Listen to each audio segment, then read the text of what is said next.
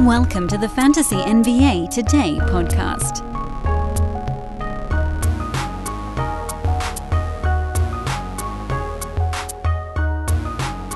Good Wednesday, ladies and gentlemen. Welcome back to the show. It's Fantasy NBA Today, a sports ethos presentation. I am your host, Dan Besbris, off-season episode number 108? Question mark? Pretty sure that's where we're at. We're gonna finally do the show that uh, was voted for for Friday because you know I completely ignored all of you guys, and we're gonna talk about the trade, the Donovan Mitchell trade, which I know. I mean, we're talking about almost a week ago that this thing went down, but still the off season. There uh, remain a very, very small percentage of you guys that are doing drafts right now. We're still almost six weeks away from the start of the NBA season. So I didn't feel like there was a massive rush, and I was kind of not so secretly hoping that Utah would make another move in the in the day or two following that trade. I knew it was somewhat unlikely, but I still had this fleeting hope, and now I'm just saying screw it. We'll we'll do a little bit of a breakdown here, and then if the Jazz shuffle the deck again, then we'll do a breakdown again. Simple enough. You can follow me on Twitter at Dan Besbris, because that's my name, D A N B E S B R I S, or just Google search Dan from Hoopball. That still remains, for whatever reason, the easiest way to find me, even though that site doesn't exist anymore. But I, I keep trying it out, and it keeps it keeps working. Dan from Hoopball. If you just type in those words, you don't even the spelling doesn't even have to be great. There's my Twitter right there at the top, and then for some reason, like a LinkedIn page that every once in a while someone LinkedIn's me, and I usually just say okay, and then I immediately close the window down. But Twitter is actually important. If you want my fantasy insight throughout the entirety of the season, this podcast will be a lot of it. This is where we get to deep dive stuff, but Twitter is where we're going to do a lot of quick hitter things, nightly recap, stuff like that, uh, repeatedly all season long. So please do uh, come along over there. Uh, what I want to do today on the podcast, I want to break down the Cleveland side because I think that's kind of the easier of the two halves. And then we have a few things to discuss mid show. Then we'll pivot over to the Utah side, which, again, I think we can all still agree is an unfinished product from a trade and build standpoint, but they do have a buttload of picks so far and I'll likely get a couple more before this thing's done. And we can at least kind of semi plant our flag in a few things that I think we know to be true for the Jazz. By the way, you can check out Sports Ethos uh, at Ethos Fantasy BK on Twitter or just go to sportsethos.com. So on the Cavaliers side, they picked up Donovan Mitchell. That's kind of the only thing that's of, of any real import. Yes, we can concern ourselves with the players they traded out Lauri Markkanen, Collin Sexton, uh, the rookie, I think, blended in there as well, who everybody's fairly excited about, but you know my stance on rookies. I don't even learn their names until their second year in the NBA. Is he joking? Maybe a little. But let's let's worry about this trade-off. Donovan Mitchell took almost 21 shots a game last year with Utah and about five free throws. He also had five assists. So all of that rolls together. You don't even have to understand usage to understand that he was the centerpiece of the team's offense where he just left. Meanwhile, over on the Cavaliers side, it wasn't this way the entire season, but certainly once basically all the other guards went down, Darius Garland became the sort of unchallenged centerpiece on the Cleveland side. Over the last 25 games of the year, Garland took about 20 shots, also had nine assists and six free throws over that stretch. His usage rate was actually even a tiny bit higher than Donovan Mitchell's. They were actually ranked pretty close over that stretch. Last uh, month and a half, two months roughly of the season, Garland was number 29, Donovan Mitchell was number 35. And their games weren't all that different, frankly. They shot the ball at about the same clip from the field 43, 44% in that range. Both good foul shooters, mid to high 80s on the Garland side, more like mid 80s for Donovan Mitchell. Garland had a couple extra assists. Mitchell had a few one and a half ish extra three pointers. Steals were pretty much the same. Neither guy got any blocks. Didn't neither guy really did any rebounds. But all of that is sort of I don't want to say irrelevant, but I mean it is relevant, but it's not the point. The point is that anytime, and I'm already seeing it happen on Twitter. What am I already seeing happen? I guess I'll explain that in a second. Anytime you add an ultra high usage player to another ultra high usage player, someone will take a slight step back. It's not always clear who it's going to be, but it's always going to be someone, and often it is someone's. What am I already seeing happen on Twitter? I'm already seeing the mental gymnastics of folks saying, oh, well, there are enough possessions in the game to make sure that both of these guys have enough to do. And that's true to a degree. The degree that it's not true is that there aren't actually enough possessions for each of these guys to do the same thing that they did last year. It is true that they will each factor prominently in the Cavaliers' offense, but it is also true that they will not factor as prominently in their team's offense as they did individually onto separate teams last year. The most recent example of this is the Chicago Bulls. The Bulls added DeMar DeRozan and Lonzo Ball, but Lonzo less, sort of a less relevant addition to a team that already had Nikola Vucevic and Zach LaVine.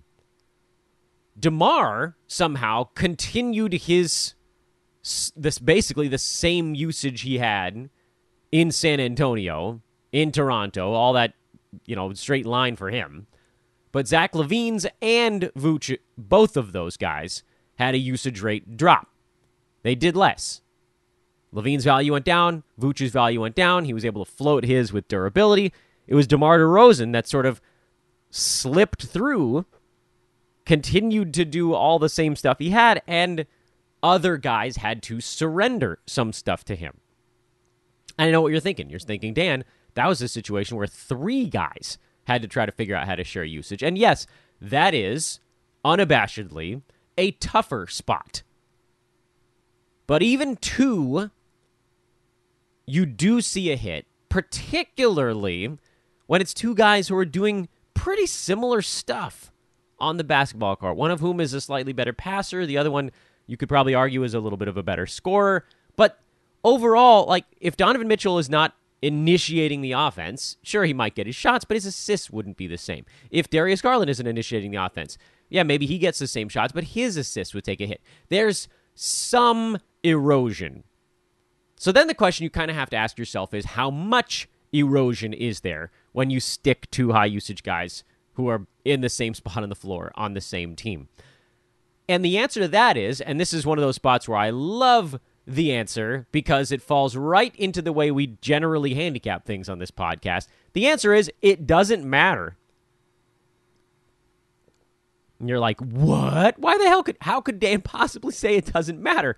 Surely it matters. Yeah, I mean, superficially it matters, but these guys have such powerful name value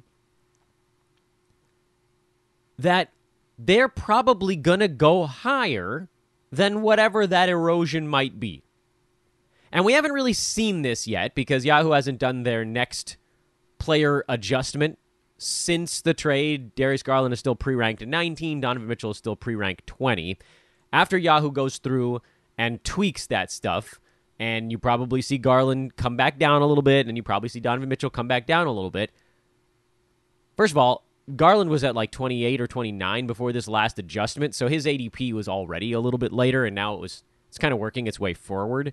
I don't know where that's exactly going to end up. Donovan Mitchell's ADP was right around 21, 22. He's been pretty close to there. I think he moved forward one or two slots, but overall his numbers are pretty static whatever move we see from Yahoo, whenever it happens in the next week, week and a half, something like that, they'll do their next tweak. Then we'll see where those guys are. We'll know, you know, at, at that point, we'll know that their ADP is going to generally move in that direction. The only way that I could see it mattering how much erosion there is is if Yahoo does their next update on like October 10th and we don't get an opportunity for a subsequent update. See if you can stick with me on this because this is this is a spot on the show where things get a tiny bit dry, but I do need you to understand what I'm talking about here. It tends to take two pre-rank adjustments by a big box site for us to know where players are likely going to end up going. And we've now seen it with Dejounte Murray is a good example of this. He was pre-ranked very high on the first board, and then he was dropped really far on the second board after he got traded to Atlanta. He has since then uh, experienced a rebound effect where now his pre rank has bounced all the way back up to number 15. And I don't think it's going to go very far, actually, from there. I think we're pretty close to where Yahoo is likely to leave Murray. If they do tweak him a little bit in the next pre rank adjustment, it'll probably be, I don't know, two, three slots down, something like that. Like maybe he ends up behind Dame or behind Halliburton or Booker or something like that. So Murray, I think, is pretty close to where he's going to end up, but it did take a couple of boards for Yahoo to get him where they wanted him to be. I say this also because you might think Yahoo just does their ranks independent of what the world is saying. They don't. The Yahoo pre rank board tends to reflect, to some degree, public sentiment on players. Not exactly, but to some degree. So then you get a guy like Murray who went too far down the board. They kind of realized it. Analysts were saying he needed to be a little bit sooner, and they brought him up the board probably a little bit too far, but following that sort of reflective situation. So we might see something similar to that here, where Donovan Mitchell and Darius Garland move down the board. I don't know how far, call it 10, 15 slots. Yahoo realizes perhaps they over tweaked the numbers, and then they bring them back up a little bit. And at that point, you get pretty close to where they were going. And moreover, they were probably going a tiny bit too early anyway. The times where you need to stop and kind of think this strategy through a little bit more are times where you're dealing with, I say, stars that are a little bit more uh, low usage. Like the Rudy Gobert stuff is a more interesting, nuanced situation than this one is. It's not that nuanced. Guys like Donovan Mitchell, and Darius Garland tend to get drafted a little early because they score a lot, and for Garland, assists a lot. And it's fine. Like, they had very good fantasy seasons last year. That's not what this discussion is. People hear me say one thing and they extrapolate it to 15 others. It's just that guys like that tend to go a little bit too early. So you were already somewhat unlikely, at least if you're following the tenets of fantasy NBA today, the way we we we typically prepare ourselves for a fantasy draft, you're already somewhat unlikely to end up with those types of players early in a draft. But then, once you put them together, I think it's going to end up a lot like what you're seeing now with Trae Young and Dejounte Murray, and a lot like what we saw last year with Zach LaVine, who tended to go too early. I know the DeMar thing, like, I don't know anybody that saw that type of forward surge coming, but that's just the way it goes.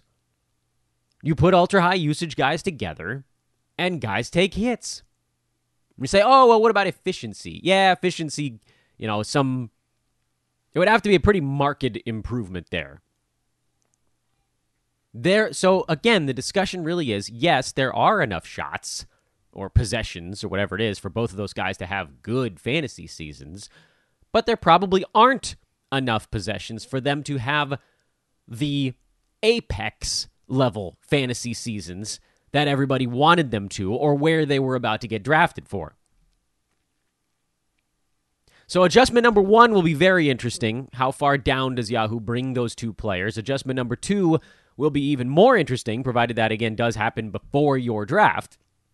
If it doesn't, say if you're drafting right now, those guys are going to go way too early because somebody in your league is going to do it and they're going to say, oh, they'll be fine. And they're going to take them way, way too early. Or maybe you draft them after this next adjustment where perhaps they get adjusted down the board too far. And then maybe those are guys that we end up targeting a little bit. But that seems somewhat unlikely. We just need to have our head on a swivel with this stuff But again, understanding that you don't really need to know how much erosion there is to understand that any is probably too much. That's how you simplify fantasy basketball. Sure, you could get in there with the with the exacto and and cut out the perfect amount of erosion for these guys. Go, okay, well, if he falls to pick whatever, that's where I would take him. Okay, that's fine. I am the the world's largest fantasy proponent of working smarter, not harder.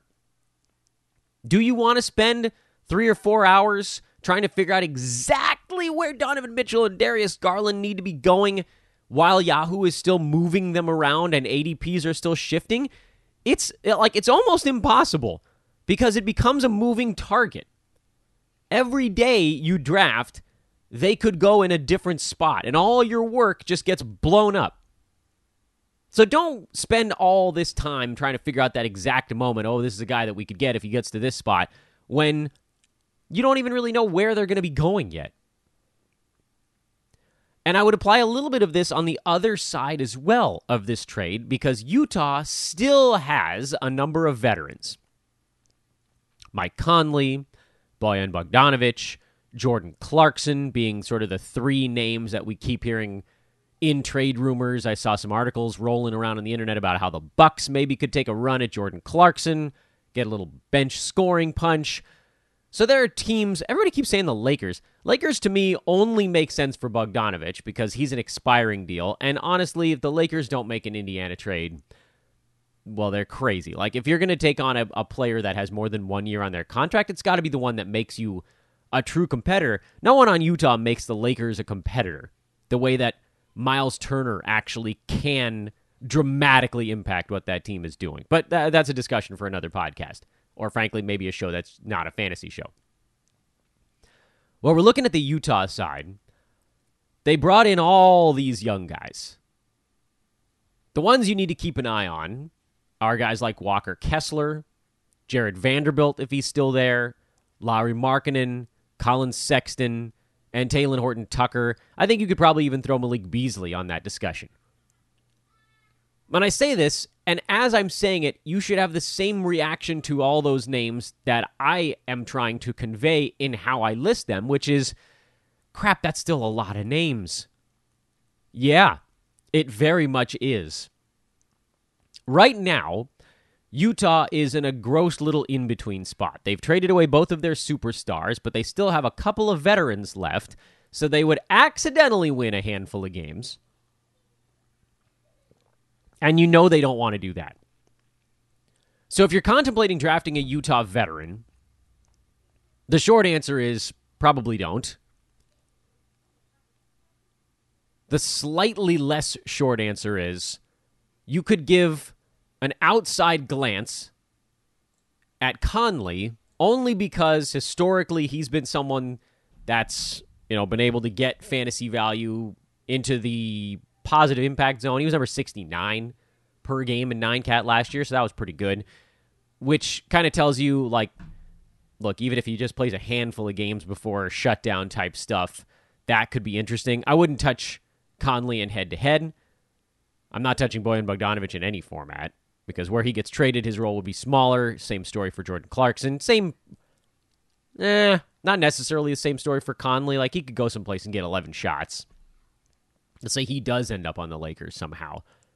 He could pretty much do on the Lakers what he did in Utah last year 11 shots, 5 assists. That's repeatable.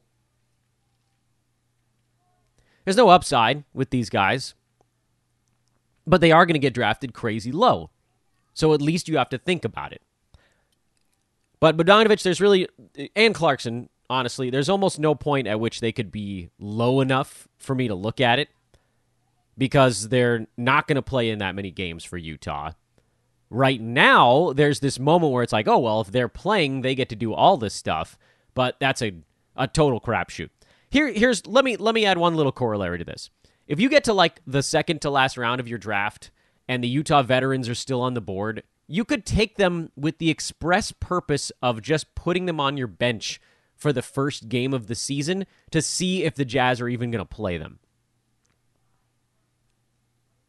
Because at that point in a fantasy draft, you're in the dregs. And at least, like, let's say Utah still has one or two of their vets on the roster on opening night. They might just roll them out there for 27, 28 minutes a game. And said veteran, like if it was Conley, maybe he just decides to take 14, 15 shots in that one game. It's like, oh, yeah, we're going to play you tonight and then you're going to rest like two days, then we'll play you again. That's actually useful in Roto Games Cap. Same story for someone like a Bogdanovic. Oh, yeah, we're going to play you this game, then we're going to skip two, but hey, go ahead and take like 16 shots while you're out there. So that's the scenario where you could consider some of these Utah veterans. And it might actually come up. I don't want to make it a total throwaway type of situation. Those guys could still be on your draft board in the last round, and those guys could still be on Utah when you have your fantasy draft. It is not at all out of the realm of possibility. So once again, just to repeat, just because I know we're sort of we we sort of circle the the we're not really at the target all the time on this show. We're sort of just wandering around it, seeing all the turning over all the stones near where we're actually trying to walk to. Mike Conley, Bojan Bogdanovic, Jordan Clarkson. If they are still on the Utah Jazz when you have your fantasy draft, keep an eye on them as a last or second to last round grab. This is Roto Games Cap format because you might be able to squeeze some big games out of them at the beginning of the year before they either get traded or shut down. Do not use up a pick on them where there's a guy out there that you think has full season fantasy appeal, but the last few picks in your draft are guys you're probably going to be turning into streaming slots anyway, grabbing dudes off the waiver wire, seeing if they might stick. You might as well just kind of consider these guys that effort, but on draft night. Before I talk about the young guys on the Utah side, I want to remind all of you that the Sports Ethos Draft Guide is out. Yeah, the Sports Ethos Draft Guide is out, and it is in the Fantasy Pass. It's available by itself. Draft guide you can get a la carte. That's not my favorite way to do it, though. Or you can get it in the Fantasy Pass or in the 360 Ethos 360 uh, subscription. Those are actually the ones that I would recommend. For those of you that just do full season fantasy basketball, the Fantasy Pass is the way to go. It's six months at $5.99 a month. So it comes out to just under $36 all told in half a year. That gives you everything in the draft guide. It gives you Brewski 150 access five days before draft guide a la carte buyers, and it gets you all the in season fantasy stuff throughout the regular year, or as long as the subscription is turned on, I guess we should say. So at least six months of it, and if you want it longer, you can keep it longer. In season stuff, which is of course projections, Q and A sessions with the pros, tools, and as of yesterday, the draft guide and fantasy pass got a few new things added to it. The streaming tool, which is one of my favorite things, I actually created it a few years ago. It's a very easy to read grid of when all the teams in the NBA are playing over the course of an entire season. And so you can, and we talk about this so much during the fantasy playoffs, but you can do it during the regular fantasy season as well. It's about maximizing your weekly moves so you can grade it out. Hey, what team has five games in seven nights? There's also the schedule grid, and I want to talk about those together as two things that just got put into the, the premium package, but also how useful they are. The schedule grid tells you how many games teams have in any given week. That's all great, and a lot of articles get written on Sundays, because weekly leagues, for the teams that have four or if there's a five game type of week. But the beauty of the streaming tool you can find five game weeks that just don't begin and end on Monday, Sunday. Does that make sense? Like with the streaming tool, and again, we'll talk about this a lot during the fantasy playoffs, not as much during the fantasy regular season. The streaming tool is where you can find teams that go four times in six days, five times in seven days, three times in four days, and they're sort of off the main days of week start oh, here's a bunch of teams that play Tuesday, Thursday, Saturdays week. This is a team that goes Tuesday, Thursday, Friday, and Sunday. Okay, cool. So you can use your moves at the right time during the week to make sure you're adding games to your weekly total. And then sometimes guys will roll into the following week. You don't have to recycle them on Monday the way that traditional schedule grids do. We also added, shout out to Andre for this one, the ADP tracker, this brand new tool for Fantasy Pass users and draft guide buyers. And this is a really cool one because, you know, on this show, we talk about how guys' ADPs move around. This tracks ADP. So if someone's on the rise, you can see it. If they're on the fall, you can see it. That helps you grid out where they're likely going to go in a draft based on what direction their ADP is moving. Because sometimes that ADP data is lagging a little bit. Go to sportsethos.com, click on the premium tab, and you can see all the goodies that are available. You can get the draft guide a la carte. You can get the Brewski 150 a la carte. It's not out yet, by the way. But I would still recommend the Fantasy Pass because it's got all that stuff and the in season membership. Go check that out right now. That's how we power the locomotive here over at Sports Ethos. And you're a big part of that. So uh, shout out to everybody that's gotten involved on that front. Oh, by the way, um, I guess football starts tomorrow. Football is also in the Fantasy Pass this year. So for a limited time, you get NFL Fantasy Package included in the traditional Fantasy Pass. Next year, those uh, NBA and NFL Fantasy Passes will probably split apart, and you will have to choose one, the other, or both. This year, you don't. All right, sportsethos.com. Again, if you follow me on Twitter at Dan Besbris, we can deal with it over there. Uh, oh, we sent out a mass email about Sports Ethos listener leagues yesterday. A bunch of you guys signed up. You can hit me up on Twitter about those as well, or email roster at sportsethos.com about any of this stuff that we're talking about. We're also recruiting. I'll be doing more of that on social media, so uh, make sure to check it out over there. Okay, what about the young guys on Utah now? And I'm lumping basically anybody that came back to them in these trades as young guy. I kind of have to like put it in quotes for it to make sense. Uh, but the list so far of younger dudes and Pat Beverley going out for Stanley Johnson and THT has already kind of been reflected in this. Talen Horton Tucker, Malik Beasley, Stanley Johnson, uh, who am I forgetting? Walker Kessler, Jarred Vanderbilt, Lauri Markkanen, Collin Sexton, the, and and there's multiple other names in there as well. I want to try to focus our discussion on the guys that seem to be in the plans for Utah. Because that's what this type of moment on the fantasy side is all about. I should probably explain what I mean by that particular phrasing. Who are the Jazz committed to from this rebuild? Some rebuilds, teams acquire players and picks together, but only intend on using the picks. Oklahoma City is a really good example of that. They pretty much had no intention of utilizing any of the players they got back in any of the trades they made except for Shai Gilgeous Alexander. There was one. That's basically it. Everything else was about what picks they could get, how to get into the rebuild that way. With Utah, it's not quite the same. Because they just signed Collin Sexton to a four year extension, which they didn't have to do. And Lauri Markkanen had just signed a multi year deal with Cleveland before they acquired him. Walker Kessler was a first round pick. Ochai Agbaji, first round pick. Malik Beasley, uh. Stanley Johnson, no. Leandro Bolmaro, no. Jarred Vanderbilt, maybe. THT, maybe. What's clear, I think, and everything is I think. What's clear ish is that they're committed to Collin Sexton for a while. Lauri Markkanen, they're committed to for a little while. Walker Kessler and Agbaji are guys that they brought in as first rounders that are likely going to get a shot.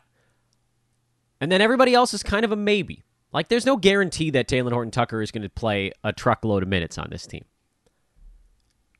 What does this mean for fantasy drafts? Well, already, and this is where you have to sort of look at what people are saying. Already, I'm watching analyst drafts where Collin Sexton is going in the sixth round. And I want to caution folks because I think maybe we've forgotten what Collin Sexton was before he got hurt, which is a guy who pretty much only scored. Yes, he kind of goes back to a lead seat, which he was a, basically going to be giving up in Cleveland. But two years back, Sexton took almost 19 shots a game averaged 24 points, three boards, four and a half assists, a little over a steal, 47 and a half shooting from the field, 81 and a half at the free throw line. A lot of that actually sounds pretty good, but not a ton of threes. Again, the defensive stats were kind of low, turnovers were a little bit on the high side. His fantasy game, even if he's technically probably going to be the point guard on this club, his fantasy game actually mirrors shooting guards more than point guards. Not high assists, a lot of scoring, not a ton of defensive stats. Percentages are eh, like not decent. They're decent. Doesn't really hurt you there the way that some shooting guard might. But the trade off there is that he's not hitting many three pointers.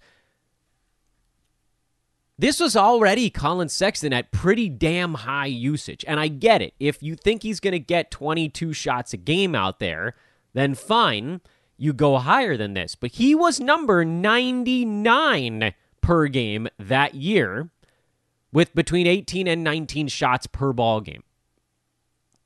What does he do well? He scores. What does that typically do to somebody's fantasy outlook? They get drafted early when they score a ton. Funny thing is, I'd probably rather look at someone like Lauri Markkanen in this whole ordeal because last year he played 31 minutes a game on a team where he wasn't getting all that much usage, and he put up top 70 range. He was number 71, by the way, at the very end of the year. Value. He got some games in there where guys were hurt, like when Jarrett Allen was out, that was useful for him. Mobley didn't miss that many games, but when Mobley was out, that was better for Markkanen. He missed 21 games himself. Lauri lost a ton of rebounds because he was playing a, a, heavy dose of small forward on that gigantic Cavs front court. If he slots back into a power forward spot in Utah, which I would assume he's going to see some time there because they've gotten rid of all of their centers, meaning Walker Kessler is going to see center time, Vanderbilt will see center time, Markkanen probably sees some center time, and if he doesn't, that means he sees a whole bunch of time at power forward.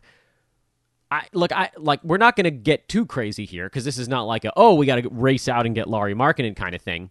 But if you look back and at his time in Chicago pre-trade, Markkanen was actually a much better rebounder per minute than what it seemed like this last season in Cleveland. In fact, Markkanen was actually a pretty interesting fantasy player right out of the chute in Chicago, but Jim Boylen kind of broke him. Markkanen was hurt a lot during his sophomore year in the NBA, but he averaged 19 points and nine rebounds in 32 minutes a game. Last year, he was at 15 points and almost six rebounds in 31 minutes a game. You take Jarrett Allen and Evan Mobley out of the equation, and you put them alongside, well, Jarred Vanderbilt's a very good rebounder, but we don't know if he's going to even be there when things start.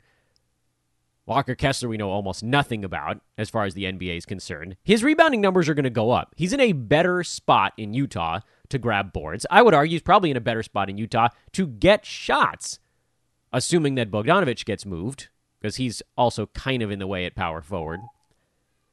So, of all this nonsense going on in Utah, the guy that I think has a chance to be interesting is Lauri Markkanen. What we don't know is where he's going to get drafted. Because his pre rank was 122 in Cleveland, which, by the way, already made him a pretty good deal out there. Now, in Utah, He's going to go earlier than that. But how early is Yahoo going to move him? Are they going to overshift him and screw everything up? And then do they bring him back down the board a little bit and make him interesting again? I've actually gotten the question on what to do with someone like Walker Kessler, someone like Jarred Vanderbilt. My answer is it's kind of hard to know right now. We don't know exactly how many minutes either of those guys is going to get. We don't know if they're going to play them together. We don't know uh, if Vanderbilt might get traded before the season starts. We know he's also on the block, even though he's he's relatively young as well. But among them, Kessler is worth a flyer at the end of your draft for sure. Put up huge block numbers in college. And if he gets, you know, mid 20s minutes at the center spot, this is what we talk about with rookies. I have a soft spot for rookie bigs, and he would fall into that it's just kind of hard to know how much they actually want to utilize him or if he was just a way for Utah to get sort of a low risk, high probability upside dude, first rounder in a trade. But he put up big block numbers, blocked four and a half shots a game last year in 25 and a half minutes. And he's not as spindly as uh, Chet Holmgren, Kessler's 7 1, about 250. He shot one and a half three pointers a game. It didn't go all that great for him, but he also showed a little bit more range. So, yeah, I mean, worth a shot because there aren't any other centers on the table there. I also kind of want to see where he ends up going. I don't know if I've seen him drafted in any of my mocks so far, uh, which are just standard Yahoo mocks. I'm sure the analyst mocks he goes off the board a little bit. Uh, but he's someone definitely considered towards the end of the draft. And if Vanderbilt remains, he's also someone to consider because as you sort of round this roster out, right now Bogdanovic is still there, but if he gets moved and no power forwards or big men float in, you're talking about Markkanen, Vanderbilt, and Kessler basically splitting all the big man minutes.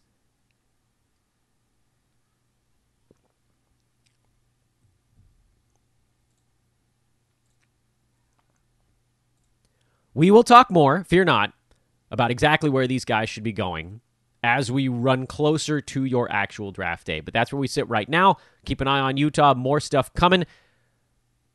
Few days late, better than not at all. I'm Dan Besbris. This is Fantasy NBA Today, your Wednesday edition, off-season episode 108. Hey, go get a fantasy pass or a draft guide at sportsethos.com. Do, again, follow me on Twitter so we can talk over there. If you got questions, you can hit me up there or email roster at sportsethos.com. Hey, if you're enjoying some of these run-up to the season shows, I'm buggy in a while, throw a five-star review on it. Then I'll love you forever. That's how easy it is with me. Oh, yeah, I'm easy. Okay, I guess that's it. Nothing else. I thought maybe something would come to me there, but screw it. On to Thursday. We'll talk to you tomorrow, everybody.